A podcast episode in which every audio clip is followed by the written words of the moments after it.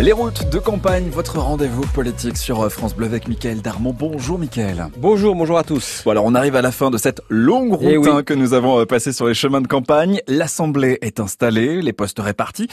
On sait maintenant quelle sera la marque de fabrique de ce quinquennat, la, la vie parlementaire. Et oui, le centre de gravité de la vie politique passe de l'Élysée au Parlement. Il suffit euh, d'abord de voir comment les aspects techniques de la vie parlementaire, parfois d'ailleurs très abstraits, sont devenus des sujets quotidiens ces jours-ci. Il suffit de voir les fréquentations euh, dans les cours de ces endroits par les journalistes, un peu moins de temps euh, peut-être maintenant dans la cour du château, hein, tel que l'on Mhm. surnomme la présidence de la République, Euh, beaucoup plus d'heures dans la salle des quatre colonnes où la presse peut rencontrer les élus. Sur chaque déb- chaque projet de loi, il y aura un débat avec son propre suspense, sa propre drama- dramaturgie, ses coups de théâtre, qui votera avec la majorité au dernier moment, qui fera soudain euh, au contraire faux bond? En clair, la monarchie républicaine redécouvre qu'il existe un parlement qui est là pour contrôler le gouvernement. C'est son rôle dans une démocratie et peut-être de ce point de vue, euh, faut-il considérer que cela peut avoir des effets positifs, cette renaissance démocratique que Mm. le président de la République appelait souvent de ses voeux, sans qu'on soit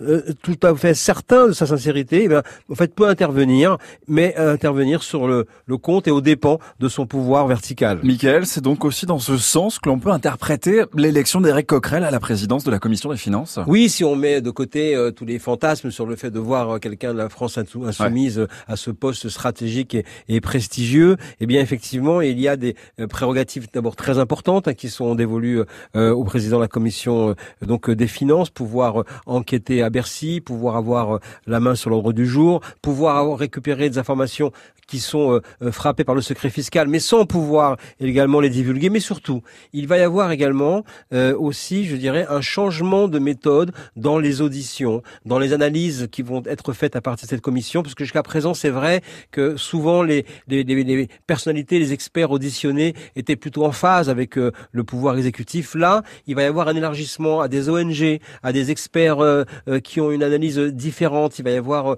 un, je dirais, une tonalité euh, nouvelle et différente. Et de ce point de vue-là, effectivement, le, le, le rôle du député qui interpelle le gouvernement va aussi être vitalisé. Et cette interpellation, ce rôle d'interpellation aussi est, euh, je dirais que l'exécutif français, depuis des années, en avait perdu l'habitude. Et on suit de près aussi en ce moment les faits et gestes d'Elisabeth Borne, la première ministre. Dernier acte d'ailleurs hein, du lancement du, du quinquennat, un remaniement et un discours de politique générale. Oui, absolument. Et ça va être euh, la semaine cruciale pour Elisabeth Borne parce que elle doit montrer effectivement qu'elle est au rendez-vous de la feuille de route qui a été donnée par le président de la République. Non seulement être capable de pouvoir trouver des majorités pour faire passer les textes, mais également euh, pouvoir composer euh, un gouvernement. Il faut à la fois remplacer les personnalités battues. Est-ce qu'on va assister à un jeu de chaises musicales à l'intérieur du gouvernement entre les proches d'Emmanuel Macron qui vont devoir prendre des postes plus stratégiques? Est-ce que la, la, droite pro-macroniste va récupérer plus de sièges, plus de au gouvernement, notamment euh, le parti Horizon et euh, le MoDem Est-ce que de nouveaux LR, ex-LR vont peut-être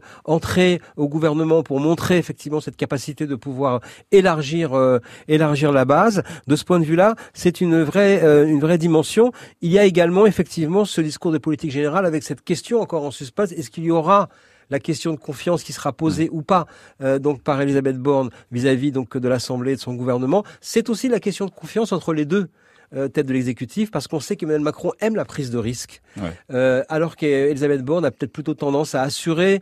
Est-ce qu'elle va être euh, au fond amenée à poser cette question de confiance? Est-ce qu'elle peut le faire? Ça déterminera très certainement également la longévité euh, donc euh, de son euh, de sa mission euh, à Matignon. Elle est également attendue sur le fond. Il faut qu'elle fasse un discours de politique générale et non pas un discours général sur la politique.